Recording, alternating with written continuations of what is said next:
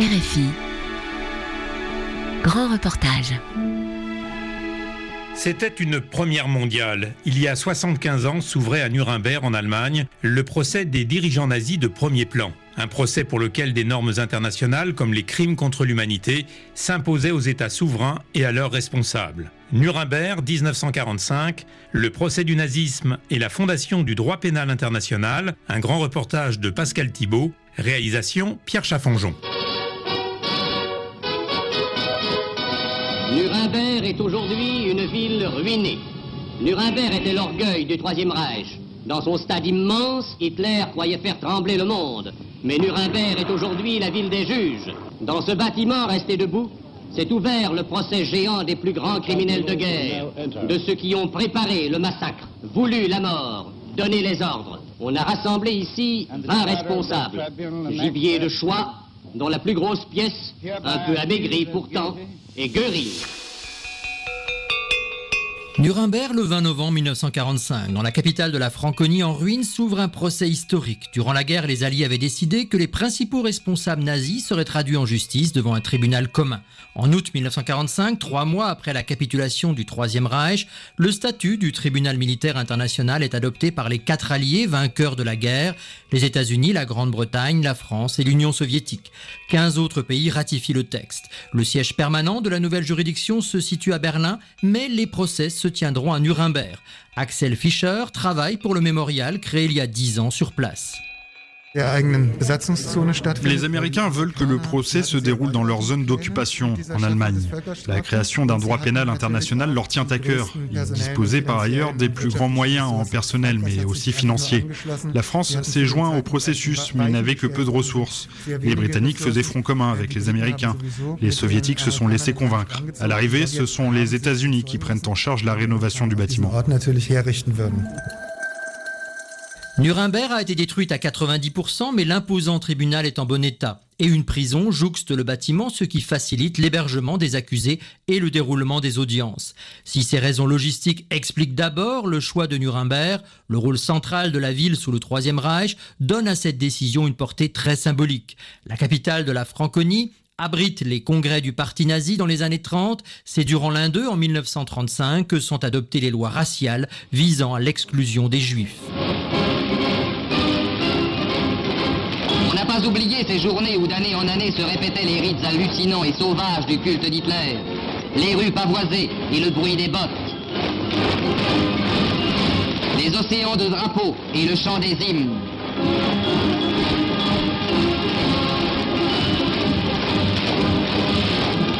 Le stade, plein à craquer d'une foule hystérique. Et dans la nuit éclatante de l'heure, les promesses et les menaces d'un somnambule ivre de son délire.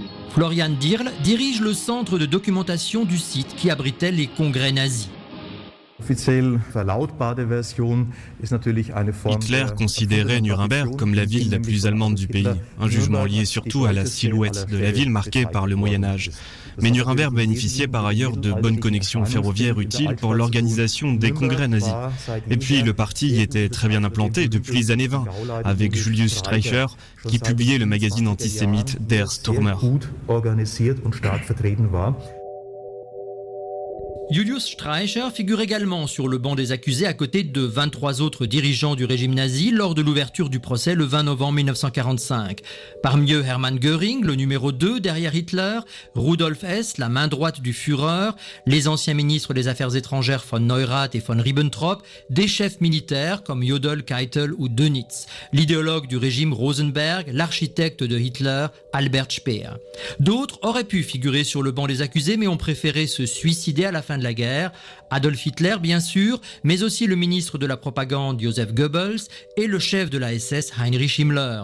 Huit organisations ou institutions nazies sont aussi mentionnées dans l'acte d'accusation, dont la Gestapo, la police secrète, les forces de la SS ou encore le gouvernement allemand dans son ensemble. Les 24 accusés de Nuremberg se voient reprocher d'être les auteurs d'une conspiration criminelle, une notion issue du droit anglo-saxon, mais aussi de crimes contre la paix et de crimes contre l'humanité, des concepts nouveaux du droit pénal international qui ne connaissaient auparavant que les crimes de guerre. Le droit anglo-saxon s'applique pour la procédure et c'est le procureur américain Robert Jackson qui ouvre le procès avec la lecture de l'acte d'accusation. Le privilège d'ouvrir la première audience du procès des crimes contre la paix mondiale entraîne une lourde responsabilité. Les méfaits que nous avons à condamner et à punir font preuve d'une telle vilainie et ont été si nuisibles que la civilisation ne pouvait se permettre de passer outre, parce qu'elle ne pourrait continuer à exister si jamais il devait se répéter. Que quatre grandes nations victorieuses, mais lésées, n'exercent point de vengeance envers leurs ennemis prisonniers, c'est là un des tributs les plus importants qu'une puissance ait jamais payé à la raison. Les accusés plaideront-ils coupables ou non coupables? Là-dessus, ils sont tous d'accord. Non coupables. Göring le premier. Rudolf S. Ribbentrop. Ich kenne mich im Sinne der Anklage für nicht schuldig. Le procès va durer dix mois. L'intérêt médiatique est énorme avec 400 journalistes de 20 pays accrédités. Des grands noms sont présents comme les Américains John Dos Passos, Ernest Hemingway, John Steinbeck, les écrivains français Elsa Triolet, Alexandre Vialat et Joseph Kessel. Des Allemands antifascistes de retour d'exil assistent aussi au procès, comme le futur chancelier Willy Brandt ou celui qui deviendra le maître espion de la police secrète de la RDA communiste, Markus Wolf. Le procès est critiqué pour sa durée, la lecture parfois fastidieuse nombreux documents. La projection d'un film tourné par les forces américaines dans les camps de concentration libérés choque l'assistance. Albert Speer, responsable de l'armement et de la production de guerre, eut recours à de nombreux déportés. Interviewé des années plus tard, il affirme pourtant ne pas avoir su ce qui se passait dans les camps. C'était un des heures les plus horribles euh, de ma vie à être assis ici et regarder ces films. Je savais beaucoup de choses, naturellement. Je savais que la vie dans les camps de concentration est grave, mais je ne savais pas que des choses comme ça arrivaient dans les camps de concentration. Un autre moment fort du procès, ce sont les dépositions de déportés. La première est celle de la résistante française Marie-Claude Vaillant-Couturier, survivante des camps d'Auschwitz et de Ravensbrück. Nous sommes arrivés à Auschwitz au petit jour. On a déplombé nos wagons et on nous a fait sortir à coups de crosse. Il arrivait en général sur un transport de 1000 à 1500. Il en entrait rarement plus de 250 et c'est tout à fait un maximum dans le camp. Le reste était directement dirigé au gaz. On choisissait les femmes en bonne santé entre 20 et 30 ans qu'on envoyait au bloc des expériences. Après sa déposition, Marie-Claude Vaillant-Couturier a répondu sur place aux questions d'une journaliste. J'ai l'impression que l'audition des témoins a apporté un peu de vie à ce procès sclérosé. Les accusés eux-mêmes s'endorment en général d'ennui. J'ai eu la satisfaction de plonger mes yeux dans les yeux de Goering. Et j'avais l'impression que par ma bouche, c'est des millions de mortes qu'il accusait. Pensez-vous qu'on n'oubliera pas? Nous qui sommes les survivantes, nous considérons que nous avons deux devoirs. Le premier, c'est de faire savoir au monde entier tout ce que nous avons vu et tout ce que nos compagnes ont souffert. Le deuxième, c'est de perpétuer le souvenir de toutes celles qui ne sont pas revenues et d'accomplir la tâche de reconstruction de la France à laquelle elle voulait se consacrer. À l'heure des réquisitoires, fin juillet 1946, la responsabilité des juges devant l'histoire est soulignée, comme par le procureur adjoint, le français Charles Dubost. Il faut frapper fort, sans pitié, que votre sentence soit juste, cela suffit. Certes, les culpabilités sont nuancées. S'ensuit-il que les peines doivent être elles-mêmes nuancées si le moins coupable, comme nous le pensons, mérite déjà la mort? Le sort de ces hommes dépend entièrement de votre conscience. C'est à vous d'entendre maintenant dans les silences de vos délibérés le sang des innocents qui réclament justice. Fin septembre, les juges présentent leurs conclusions. Ils estiment les accusés responsables individuellement et rejettent l'excuse tirée de l'ordre supérieur. Le jugement condamne les guerres d'agression de l'Allemagne nazie et l'invasion de nombreux pays européens. Parmi les crimes contre l'humanité retenus figurent avant tout les exactions commises contre les populations civiles. L'Holocauste contre les Juifs n'est en revanche pas au cœur du procès de Nuremberg. Le 1er octobre 1946, les verdicts sont prononcés. Le tribunal déclare que l'accusé Denis est coupable des crimes visés par les troisième et quatrième chefs de l'acte d'accusation. Et douze fois l'on entendra, comme pour Ribbentrop, la parole fatidique Death by la corde pour onze coupables, la prison pour sept autres, la grâce pour trois. Avant de lever l'audience, une protestation du juge soviétique contre les trois acquittements élus. Le juriste français Casamayor fait partie de la délégation française à Nuremberg. Interviewé sur RFI dans les années 80, il s'étonne encore de ces trois acquittements. Papen, qui est responsable de la venue de Hitler au pouvoir, puisque c'est lui qui a insisté auprès de Hindenburg pour qu'il le prenne comme chef de gouvernement. Von Papen, qui a été dans tous les coups, von Papen acquitté et simplement acquitté. Almar Schart, l'économiste, celui qui avait monté de toutes pièces l'économie allemande. Chartres, sans qui l'Allemagne nazie n'aurait pas pu se développer comme elle l'a fait. Chartres, acquitté. Et puis Fritsch, l'homme de la presse, qui était le bras droit de Goebbels, qui a diffusé l'idéologie nazie, qui a assuré la propagande jusqu'au bout. Fritsch, acquitté, purement et simplement acquitté. Les trois acquittés sont arrêtés peu après par la justice allemande et condamnés lors de procédures de dénazification, mais ils seront libérés avant terme en 1949 et 1950. Les accusés condamnés à des peines de prison sont transférés neuf mois plus tard dans la citadelle de Spandau à Berlin, où ils purgent leur peine. Le dernier prisonnier, Rudolf Hess, s'y suicide à 93 ans en 1987. Hermann Göring y parvient bien plus tôt et se donne la mort dans sa cellule de Nuremberg le 15 octobre 1946 en avalant le contenu d'une capsule de cyanure. Les autres condamnés à mort seront pendus dès le lendemain. Leurs corps sont ensuite incinérés, leurs cendres dispersées dans un cours d'eau près de Munich. Le verdict de Nuremberg, dont l'espérance soutint les peuples, a pris sa place dans l'histoire. Nuremberg sera maintenant le nom d'une justice qui n'est pas l'expression de la vengeance, mais d'une morale plus haute.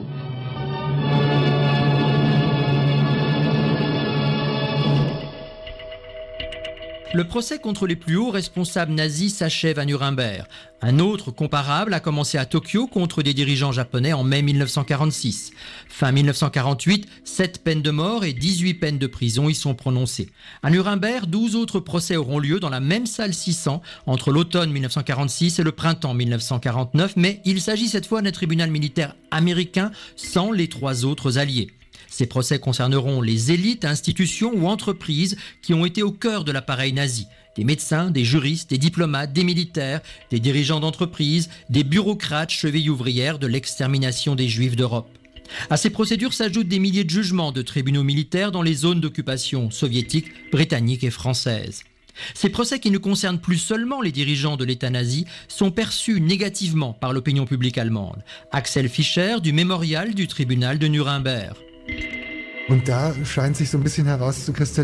Lors du premier procès des dirigeants nazis, les Allemands n'ont pas trop d'état d'âme. Avec les procès suivants, la population sent une menace peser sur elle et rejette de plus en plus ces procédures. Les verdicts deviennent moins durs. Les alliés occidentaux, avec le début de la guerre froide, ne veulent pas se priver des élites administratives et économiques. L'Allemagne de l'Ouest naissante réintègre des centaines de milliers de fonctionnaires victimes des procédures de dénazification. Les amnisties se généralisent. C'est l'heure du Wirtschaftswunder, du miracle économique. Le passé est refoulé. Das Wirtschaftswunder. Zwar gibt es Leute, die leben heute noch zwischen Dreck und Plunder. Doch für die Nazi-Knaben, die das verschuldet haben, hat unser Staat viel Geld parat und spendet Monatsgaben. Wir sind eine ungelernte Republik. Ist ja kein Wunder, ist ja kein Wunder, ist ja kein Wunder nach dem verlorenen Krieg. À Nuremberg aussi, le lourd passé du Troisième Reich passe longtemps à l'arrière-plan. La salle 600 du tribunal, réaménagée, abrite des procès ordinaires. Sur le site des anciens congrès du parti nazi, on détruit même une partie des tribunes officielles. Le champ Zeppelin tombe en ruine. Des courses aux voitures, des concerts ont lieu là où 500 000 membres du NSDAP vibraient en écoutant Hitler. Ce passé sulfureux va être rénové. Le palais des congrès, près de là, n'a jamais été terminé. Il est le deuxième bâtiment nazi par sa taille en Allemagne. Il abrite depuis 20 ans un centre de documentation qui va s'agrandir. Anne-Catherine Fries, en charge du dossier à la mairie. Les tribunes tombent en ruine. Elles ont été construites tellement vite que les premiers dommages sont apparus très tôt. Le dynamitage du niveau supérieur dans les années 60 n'a rien arrangé. L'accès a été de plus en plus limité pour le public pour des raisons de sécurité. La ville a décidé de stopper ce processus de ne pas laisser cet espace tomber dans l'oubli. Comme d'autres villes allemandes au difficile passé, Nuremberg a décidé de l'assumer, de faire un travail de mémoire en profondeur et met en avant ses efforts pour son marketing. Le maire de la ville, Markus König. À l'étranger, on connaît de Nuremberg trois ou quatre choses le marché de Noël, l'artiste Albert Dürer, les saucisses et Hitler. Nous ne pouvons pas refouler ce passé. Nous ne le voulons pas. Le centre de documentation sur le site des congrès nazis, la salle 600 où est né le droit pénal international. Cette histoire appartient à Nuremberg mais aussi au monde entier. Cette ville doit être aujourd'hui synonyme de paix et des droits de l'homme et non plus de violence et de crimes. Une rue des droits de l'homme présente les 30 articles de la Déclaration universelle de l'ONU de 1948. Une fondation remet un prix international des droits de l'homme. L'Académie internationale des principes de Nuremberg a été créée en 2014. Elle a son siège depuis cet automne dans le bâtiment où siégea le tribunal en 1945. L'institution organise des conférences et soutient les praticiens pour faire avancer le droit pénal international. Sa vice-directrice, Viviane Dietrich. Sur les lieux mêmes de la tenue du procès de Nuremberg, c'est très important que l'Académie, qui a son siège permanent maintenant dans ces mêmes locaux, peut vraiment ouvrir les portes et aussi émettre un signal fort de Nuremberg pour promouvoir et faire évoluer le droit international pénal. Dans la pratique, si Nuremberg marque la naissance du droit pénal international, ce dernier a dû patienter plusieurs décennies avant de progresser. Effectivement, la guerre froide a mis fin aux élans humanistes qu'on a vu, il fallait attendre jusqu'aux années début des années 90 pour voir renaître des juridictions internationales avec le tribunal pénal international pour l'ex-Yougoslavie et le tribunal pénal international pour le Rwanda. Une conférence internationale à Rome en 1998 adopte les statuts de la future Cour pénale internationale, créée en 2002 et installée à La Haye aux Pays-Bas. À Rome, Benjamin Ferenc, le procureur américain du procès Nuremberg contre les Einsatzgruppen, auteurs de massacres dans l'Est de l'Europe, plaide la cause de la CPI. Aujourd'hui encore, à 100 ans, il reste actif et participera demain à la cérémonie de Nuremberg par vidéo interposée. Les procès après la Seconde Guerre mondiale ont dû se confronter avec le passé. Nous devons maintenant préparer l'avenir. Nuremberg a été le début de ce processus dont l'interruption a coûté cher au monde. Une cour permanente est nécessaire. L'heure d'un compromis décisif est arrivée. Il est entre vos mains. Mais la CPI n'est pas un organe de l'ONU. La Cour n'est compétente que pour les États qui ont signé et ratifié ces statuts. Elle n'a pas autant de moyens que le tribunal de Nuremberg et ne peut traiter de crimes antérieurs à sa création. Son bilan reste mitigé. Des États peuvent aussi agir en vertu du principe de compétence universelle qui leur permet de poursuivre les crimes commis par des ressortissants étrangers dans un autre pays. L'Allemagne est particulièrement active, comme le montre entre autres l'ouverture au printemps d'un procès pour crimes contre l'humanité contre deux responsables syriens. Patrick Crocker, du Centre européen pour les droits constitutionnels et les droits humains, une ONG berlinoise très active sur ces dossiers, est l'avocat de plusieurs parties civiles du procès de Coblence. On demande des autres États de créer cette possibilité de pouvoir appliquer la compétence universelle parce qu'il n'y a pas de possibilité de poursuivre ces crimes en série. Il n'y a pas la possibilité devant le CPI. L'Allemagne joue quand même un rôle très important dans la lutte contre l'impunité. Ce qui est vrai est qu'on a un droit national pour la poursuite de, crimes internationaux qui permet la compétence universelle d'une façon pure. C'est certainement basé sur la fondation du principe de Nuremberg quelque chose que nous, on trouve aussi euh, très positif, certainement. Les photos prises dans les geôles syriennes par César, le pseudonyme d'un ancien photographe légiste ayant fait défection, jouent un rôle dans ces procédures. Elles constituent des preuves des crimes commis et permettent aux familles des victimes d'identifier des proches disparus. César a obtenu en 2017 le prix des droits de l'homme de la ville de Nuremberg, une ville qui pour lui prouve que les crimes contre l'humanité ne doivent pas rester impunis et que ce qui était possible après la Seconde Guerre mondiale l'est encore aujourd'hui. Le procès du nazisme et la fondation du droit pénal international, un grand reportage de Pascal Thibault, réalisation Pierre Chaffanjon.